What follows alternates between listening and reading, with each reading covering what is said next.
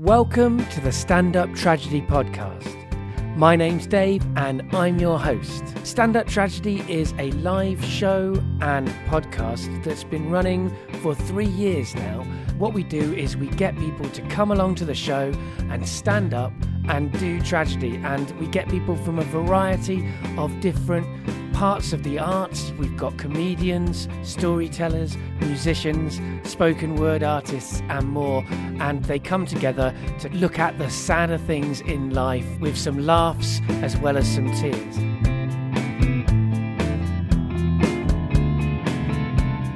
Hello, everybody. Are we recording, by the way, Harv? That's always handy. Welcome to Stand Up Tragedy. My name's Dave, and I'm your host. Now, what we do at Stand Up Tragedy is we invite people to come along and stand up on stage and do some tragedy. It's as simple as that, really.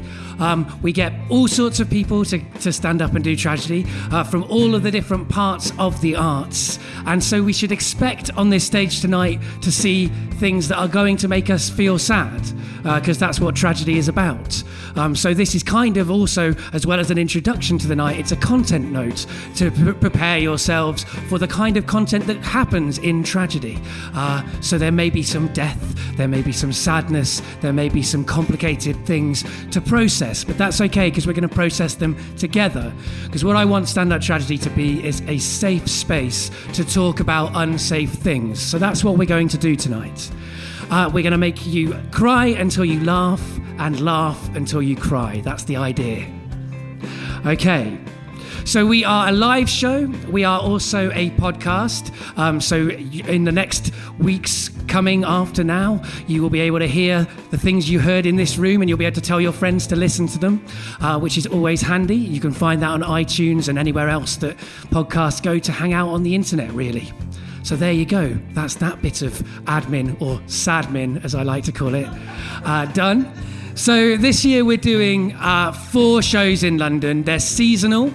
Uh, so we've already had Tragic Winter. Today it's Tragic Spring. And so I guess it's going to be about things, you know, when things start to grow, when things start, it often means that things are also dying. Uh, so I think that that is kind of what these transitional months are like. Like my favourite two, two, two, two parts of the year, really. My favourite seasons are spring and autumn because it's when everything is happening, life and death, birth and uh, whatever. Well, life's the opposite of birth, so I've fucked that up royally. So that's what we're going to do. We're going to explore new things, I guess. Spring, the kind of topics that connect us with the idea of spring. So basically, we've got three acts. Uh, three parts, and each part will be a different podcast, um, and they're going to have different themes. So, the themes we've got tonight are tragic beginnings, Tragic Bodies, which is guest curated and hosted by Matilda Gregory. So I've got no idea what's happening in that part of the night, so I'm really excited about that. And Tragic Sex is how we're going to end, uh, which is a good way to end most nights, I think. Um, so yes, that's that's that's the night that we've got, and we are now in Act One, Tragic Beginnings. Right, there we go. As simple as that we are now in that act. So I'm going to welcome our first performer to the stage to do something about tragic beginnings. Um, so put your hands together for Paul Case.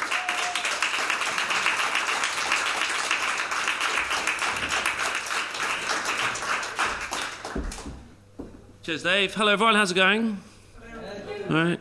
Uh, just by way of warning, um, you won't like learn anything from this story. Right? Good. So I tried to like squat a few uh, times in the past. Um, uh, one of the first semi-successful times was when uh, me and a friend got in a in a house around Hackney. This was when residential squatting was uh, still legal. We got into a house in Hackney, uh, we got in through the back window, and I had to uh, angle grind my way out of the front door in the middle of the day, which resulted in my arrest and 19 hours in the police cell and a Kafkaesque nightmare. So, being on somewhat of the wussy end of like the anarchist spectrum, right, this was enough to put me off squatting for 18 months. right. So during this 18 months, I moved into a flat with a friend of mine in Stoke Newington on Fountayne Road. And all was uh, quite lovely apart from the extortionate rent. And then what happened? Uh, there was a uh, faulty extractor fan in the uh, in the bathroom. Uh, set on, came on fire like one night, just you know, burst into flames. And after we put it out, um, the uh, we realised the fire alarms hadn't gone off. We're like, that's illegal, isn't it? So we got angry with the landlord. The landlord got angry with us. Uh, we got angry at him. He got angry at us. And finally, we were like, fuck this, we're leaving. Right, we're going. So my friend went to go and live with another friend of his. Another friend of mine was with his partner. And I chose this opportunity to start squatting like properly this time because I was done like paying money to landlords. So I rang up my friend Kat, who I knew was squatting, and said, Hi, Kat, how's it going? We haven't spoken in ages. And she was like, Oh, it's nice to hear from you, Paul. I was like, Yeah, so you're still squatting?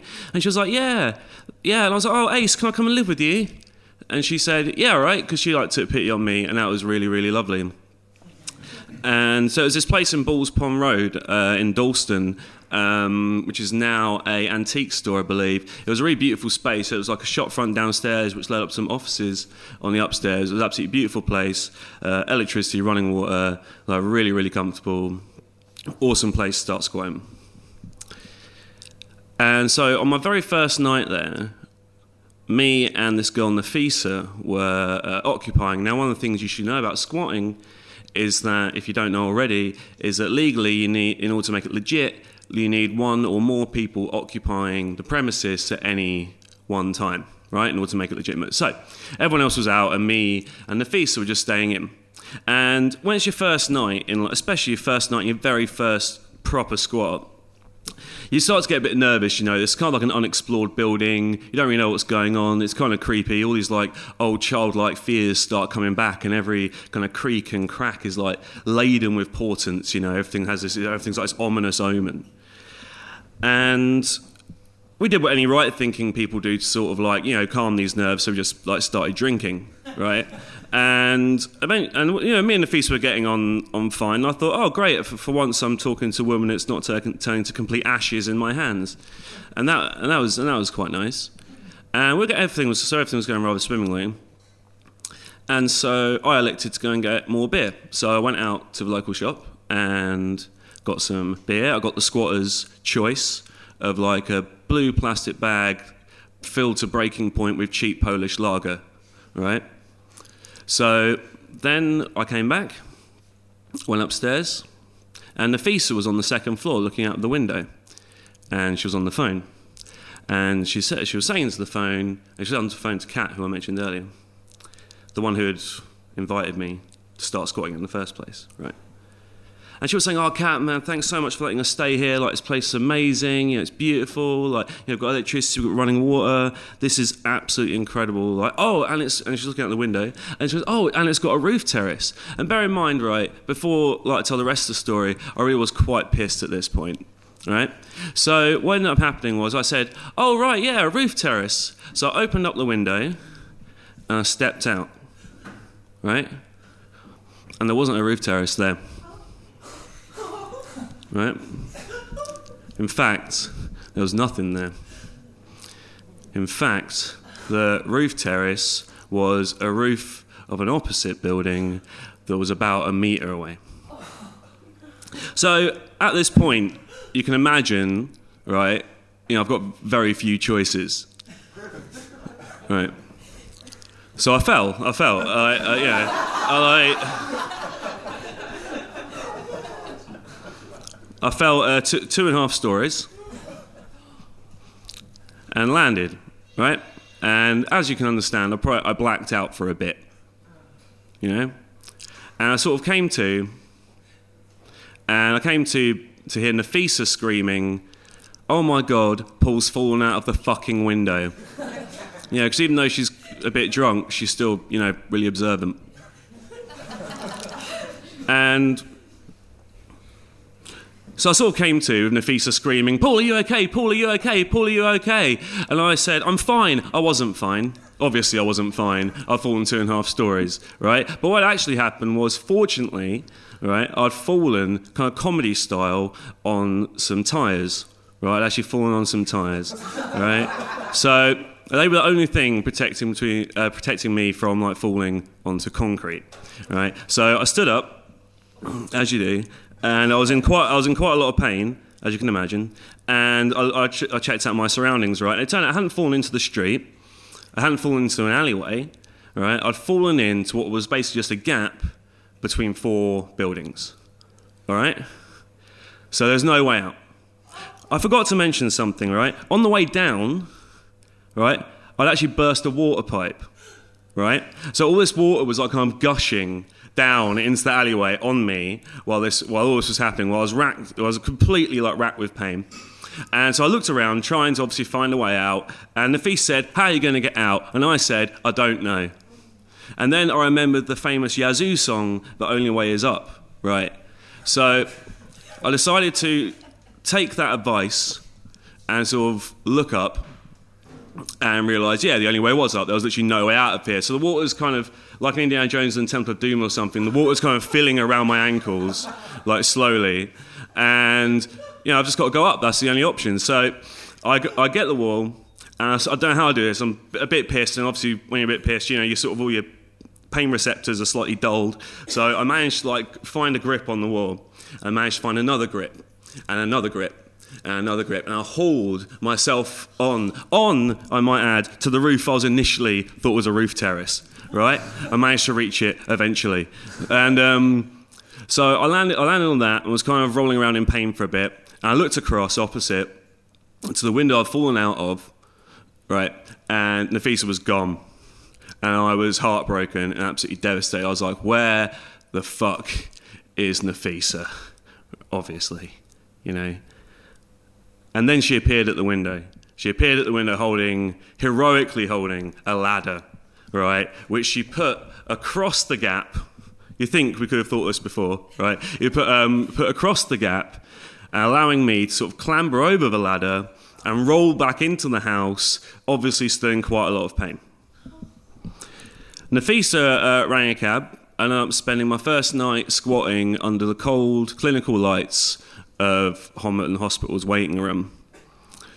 I got back at like five in the morning, dosed off my balls on cocodamol, like absolutely just head like a marshmallow, where all the other people I lived with were waiting up, and they'd gone past the worried stage, and they were all just really, really, really pissed off with me. And I told you you'd learn nothing new from that story. And that's the real tragedy, isn't it? Thank you ever so much. Cheers. Paul Case, everybody. Yeah, that's great. Right. So, I mean, as I as I said earlier on, the, every act is different. So expect the unexpected, um, and the next act is certainly unexpected. Uh, the last time he was on our stage, he was hammering a grape into the face of Justin Bieber whilst reciting Greek, Greek tragedy. So I have no idea what's going to happen now. Uh, he'll be doing his new show, The Golden Age of Steam, at Edinburgh this year. So look out for that, and put your hands together for Michael Brunstrom. Thank you! Mine. Uh, remove these things.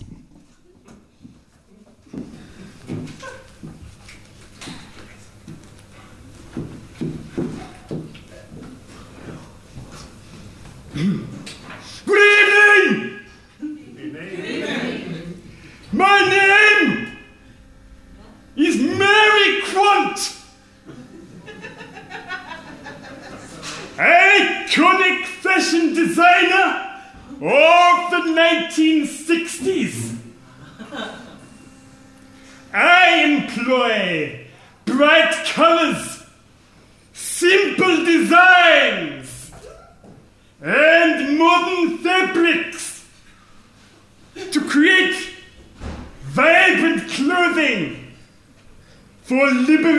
Liberated young ladies.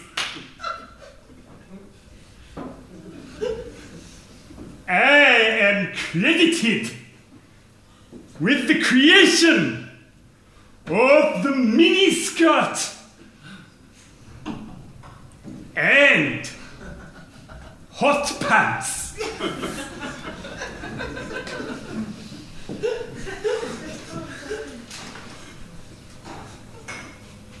It was the 23rd of April, 1962.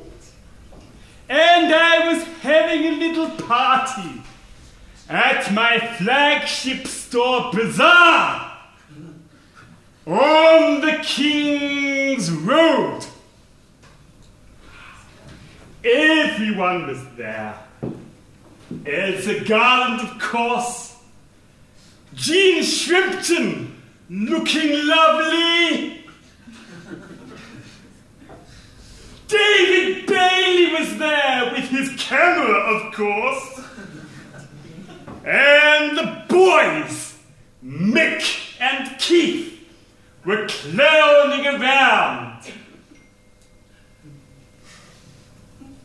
And in the corner, a small gramophone record player played the latest hit song. In my memory, it all comes flooding back.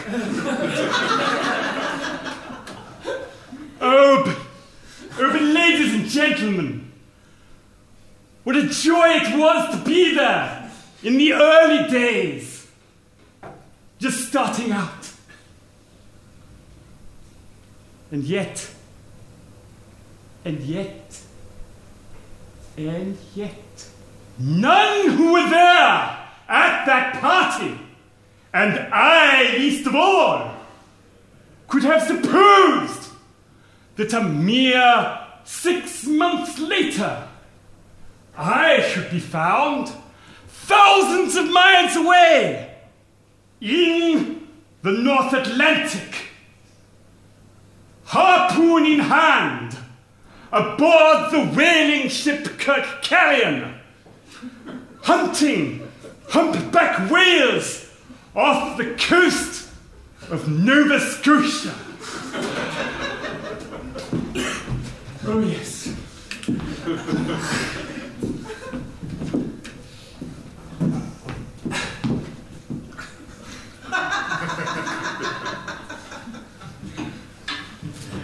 It was a wild night, and the wind sent the clouds scudding across the full moon, casting eerie shadows over the ice floes. As I scanned the icy depths around the Kirkcarrion for a telltale shadow of the marine cetacean I so desperately sought. There! There! cried a familiar face standing beside me. This was Mackenzie. Oh, Mackenzie! Mackenzie, Mackenzie! Mackenzie! He of the bright eyes and bushy red beard. His face was known in every port, in every trading station, and in every bar, from Halifax to Hudson Bay. It was he who had become, in such a short time, as it were a second father to me.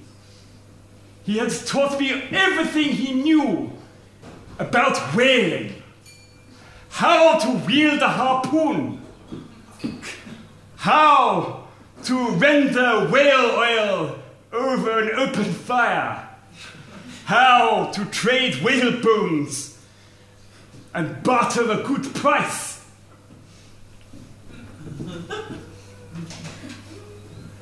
now, Mary, now, he cried, pointing a bony finger as I plunged my harpoon into the side of the behemoth. And it stuck there like a. like a harpoon. I clung on with all my might and would have certainly been washed ashore aside, were it not for the quick wits of Mackenzie, who grabbed hold of the strap of my handbag. pull, Mary, pull! screamed Mackenzie. But oh, oh, at that moment, the marine mammal gave a mighty blow of its tail upon the hull of the Kirk Carrion, and I and Mackenzie were thrown over the side of the Kirk Carrion and in to the black Arctic depth below.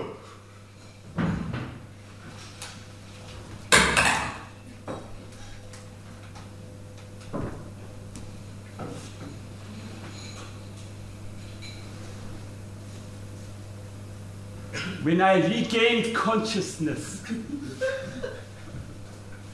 I was in an unfamiliar cabin. And the face of Captain Carmichael was leaning over me. Mackenzie! Mackenzie! Mackenzie! Mackenzie! I yelled in a frostbitten frenzy. But oh, his grave expression told me all I needed to know. Five weeks later, I was back in London, in my studio in Kentish Town, preparing for my spring collection, which was the opening in Milan.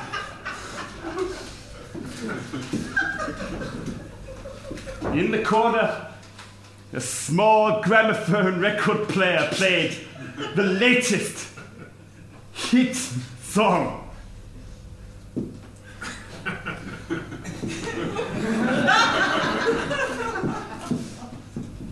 I never did return to whaling.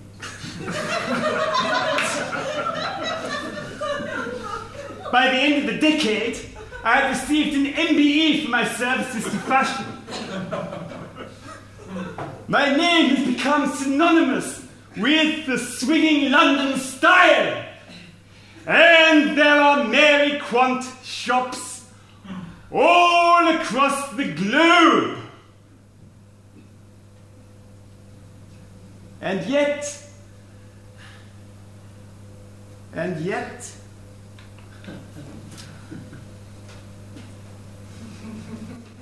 and yet,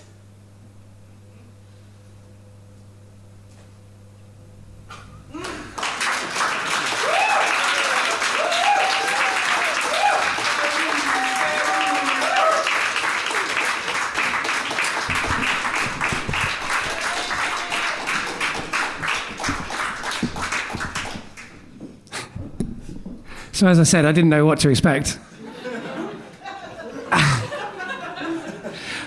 okay, so uh, the next act would have been uh, Sophia Walker, but she's had to pull out today. So I'm sorry if anyone came to see Sophia Walker. She's an amazing spoken word artist, and she's I, you should totally check her out. Uh, but she had to pull out at the last minute. So instead of her tragic beginnings, um, I'm moving my set that was in the tragic sex part of the night to here uh, because it also fits with tragic beginnings. Uh, so you get some extra sex. Uh, and some, and, and, and the next, uh, the next act is me. So put your hands together for me.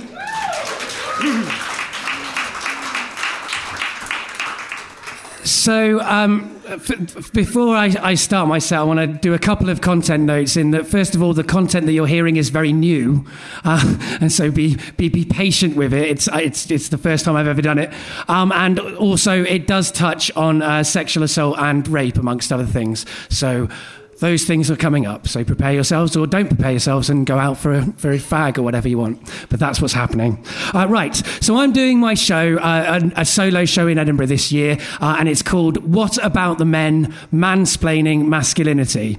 Um, and uh, as part of this show, as part of the research for this show, I put together a survey for men to fill in called the Man Survey, which you can find at hashtag Man Survey on Twitter. Um, and um, in, I sort of set that, that survey up to answer the my, answer my questions about what what men think about patriarchy and what men think about masculinity. Um, and so uh, I'm going to do the first little bit of that that I've ever done in public. It won't be the start of that show, but that's what I'm going to do today. Okay. So in that survey, I, I, asked people how patriarchy has hurt them. Uh, that's one of the things I asked them. One of the ways that patriarchy has hurt me is in the way it's influenced my understanding and my experience of sex. When I was 11, I invented something amazing. I discovered something that nobody else in the world had ever known. I discovered it late at night, lying in bed. I found that my body could do this amazing, amazing thing. And I couldn't wait till the next day to tell everybody else about it.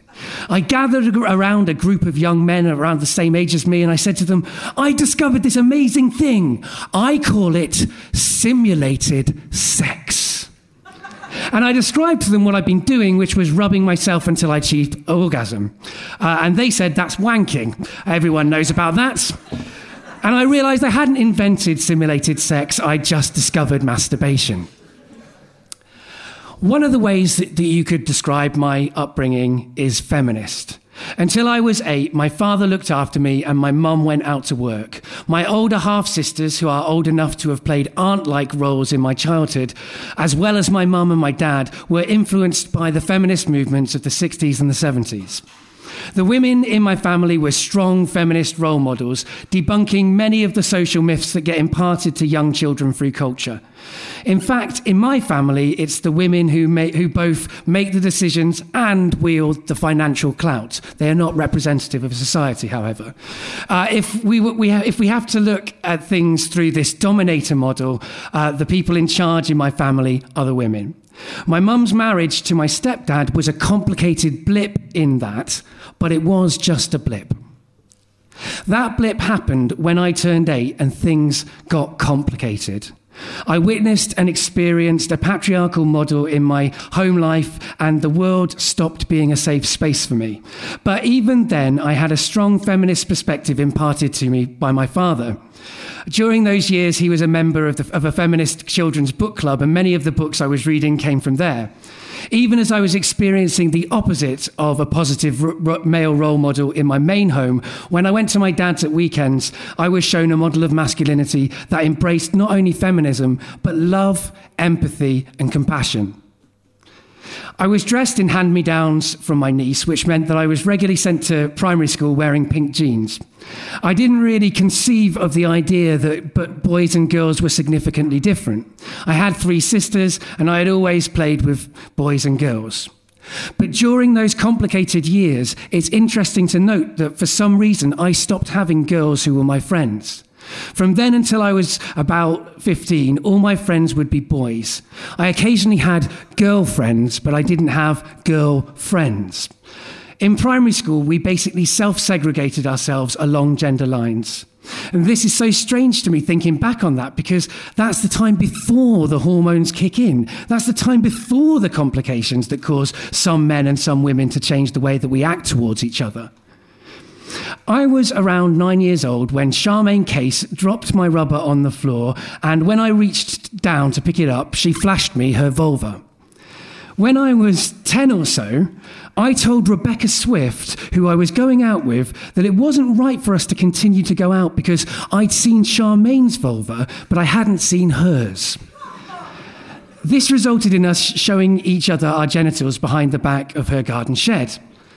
Although I wasn't aware of it at the time, this was, as your laughter suggests, a very manipulative move, and looking back at it makes me shudder. I wish I'd had better sex education, either from my school or from my parents. I learned all the practicalities of sex, but two important areas were left out understanding consent and articulating desire. And those, it seems to me, are the most important parts. And even in terms of the practicalities, there were clearly some gaps in my understanding, as my invention of masturbation should demonstrate. All the time when I lost my virginity when I was 16, where we were so paranoid that we'd have unsafe sex that we kept stopping, having gaps, and then carrying on with the same condom, which of course is not very safe. Instead of learning consent and desire, what I instead managed to learn was guilt. Despite being brought up in an entirely non religious household, so much of how I came to understand my sexuality was through shame. Part of this comes from the culture, and part of it comes from the atmosphere that my stepdad brought into, that, uh, into our household. I was inventing masturbation next door to the room where my mum and my stepdad were ripping each other apart. Sex became something linked with sadness to me, a way to momentarily block out the screaming rows. I think the shaming we are all taught to perpetuate makes all genders into weapons against each other. We slot into a horrible jigsaw puzzle that encourages us all to in- ignore and devalue consent, our own and, our, and each other's. Men are seen as consenting all the time and having nasty desires, and women are seen as lacking both the ability to desire and the ability to re- withhold consent. And when women do consent, they are shamed in a very different way to men. Men are seen as disgusting animals, but that is presented as our natural state. Women who desire are seen as deviant. The best stuff that I learned about sex came from my mother, although since she doesn't have boundaries, it was still pretty confusing stuff. For example, she often told me that giving birth to her second son was the most sexual experience of her life. This made me feel pretty strange since I am her second child. Uh, but it also taught me something about some women's experiences. She also kept me informed about menstruation. My mum had been a nurse and she is very matter of fact about that stuff. Periods weren't mystified or hidden in our household. And the other thing I remember her saying to me a lot was that most of the best sex she'd ever had had not involved her coming which is a useful thing to know and consider, but possibly a questionable emphasis to be, to be giving to an adolescent boy, I think. Um, this is the thing. Even with progressive and supportive parents, I still don't think my understanding of sex and relationships was clear. Partly because of the dysfunctional and disjointed nature of my upbringing, but also because the messages and narratives being spelt out all around me by culture were not the ones that demonstrated consent or desire. I don't think it's fair to say that when I was a teenager, I didn't know how to talk to girls. I knew that talking to all humans was pretty much the same thing. But I didn't know how to talk to girls about desire. I didn't know how to negotiate romance. To be honest, I'm not sure I do now. If I'd had better sex education, I'd have known that the idea of virginity is a weird one anyway.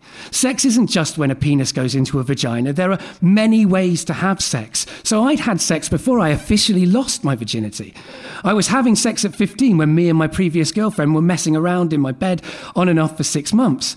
During those six months, I did a lot of things to her that which we both enjoyed, but she didn't get me off. I was always confused about why. And a few years later, when drunk at a nightclub, I asked her, and she said that she didn't know either. But the thing is, I didn't ask. I didn't know how to ask. We communicated mostly non verbally about the sex that we didn't even know we were having. Again, this is, I think, down to the policing of heterosexuality. Women are supposed to have sex but not want it, and men are supposed to want sex all the time but only in a manly way. If you don't fit that manly model, then you have to push your sexuality down. The best piece of sex education my mum gave me was when I was five years old, and myself and another boy of the same age were playing doctors and nurses with his sister and examining each other. Everything was cool, and then suddenly it wasn't. We'd overstepped a boundary, and she was crying. I went to find my mum and tell her what was happening, and she came and talked to us and explained the importance of consent and communication. She didn't shame any of us. And because of that, her lesson definitely had some in- impact. This was a response that a man gave in my survey to the question How have you hurt people in a way influenced by patriarchy? I raped my girlfriend because I did not know what rape was. Now, I've cut it for time for this performance, which is already 12 minutes, I'm sorry, to myself. But I was sexually assaulted by a woman uh, when I was younger, and she didn't understand that I wasn't consenting. I don't have enough fingers to count the amount of people I know who are survivors. And that's just the people who have told me. Men don't talk to other men about rape, and we certainly don't talk about consent. Men I know will have raped people. Men you know will have raped people. Rapists aren't monsters, they are humans, and generally speaking, they are men. Why do more men rape? I think it's because of the power dynamics we currently have and because we have a culture that is supportive of rape. Men are statistically more likely to be raped by a man than a woman. And when they are raped by women, they are less likely to see it as rape and so less likely to report it. Rape, like other forms of violence, is a power issue, not a gender issue. There are survivors of all genders and there are abusers of all genders. The culture around sex and gender confuses us about communication and consent. And I think it is possible with, within this for people of all genders to cross boundaries without knowing it, to assume consent is there when it isn't. Talking about consent more and finding ways to articulate our desires more will help us get rid of these mistakes. And a culture of blurred lines encourages and forgives abuse. Men need to talk to each other and call each other out when we perpetuate rape culture. We need to make it clear to our peers that it is not socially acceptable to rape, that there are more kinds of rape than evil monster rape that the media tells us to be scared of, and that we can be raped by men, that we can be raped by women, and that nice guys do rape. We need to talk about this stuff, and we need to look back at our teenage years and our past and reevaluate our behaviors.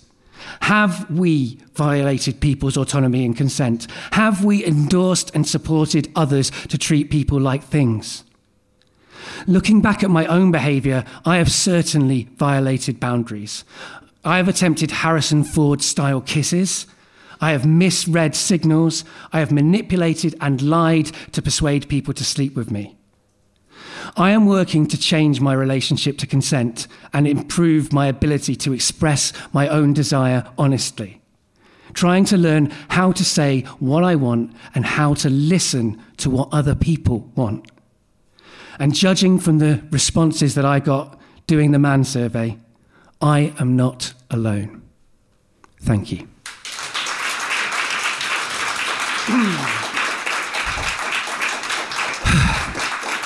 So thank you for. Uh, for being here for that. Uh, I've spared you the uh, the actual account of my of my uh, uh own sexual assault, the, the, sexual assault that was done to me. But come to my show in Edinburgh and you'll see it. Um, You'll hear it, rather. Uh, the show's um, going to be previewed in London as well on the 23rd of July at the Dog Star. Uh, and the, the, Edinburgh run of it is going to be from the 8th to the 30th of August at 12.05 at the Cabaret Voltaire, which I'm saying mostly for the benefit of the podcast. What I'd like to say to the benefit of, benefit of you guys, though, before we have a break, which I'm sure we'll need, is that I've got 50 more men to get the responses of. I've got to 950. I want to get to 1,000. And I've got 50 more men that I need to get. Things dropped off a lot when I said that I didn't support kind of radical feminist uh, beliefs on, the, on my Twitter feed. And then the radical feminists stopped sharing. So so please help me uh, to get some more men to fill it in. Uh, you can find it uh, under the hashtag man survey, and I'm goosefat101 on Twitter. And I've been sharing all the responses. They're anonymous, but they're to be shared. So there's a lot to read through. They're very, very interesting, often heartening, often depressing, lots of emotions. Thank you. And that's the end of this act. Let's have a break.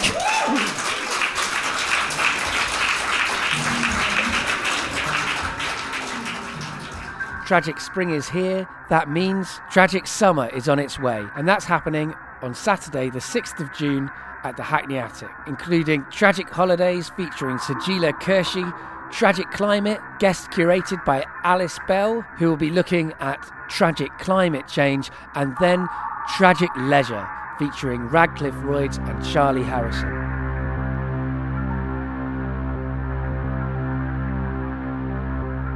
And that's just the start of the tragic summer because on the 23rd of July at the Dog Star in Brixton, we've got a night of tragic previews where myself and Radcliffe Royds will both be showing our solo storytelling show, which Stand Up Tragedy is producing as part of our lineup for Tragic Edinburgh 2015. Stand Up Tragedy will be happening nearly every day from the 8th to the 30th of August at the Banshee Labyrinth from 7:30 till 8:30, bringing an hour of tragic variety to most days of the festival. On Mondays, we'll have special guest host and guest curated nights, and on Tuesdays, we're taking the night off, and instead, there'll be live recordings of my other podcast, Getting Better Acquainted. I'll be doing my solo show at 12.05 at Cabaret Voltaire every day apart from Mondays. And Radcliffe will be doing his show at the Stafford Centre at 7:30 p.m. It's going to be a tiring and tragic and amazing and wonderful summer. So spend some of your summer with some tragedy. And for now, the tragedy is over.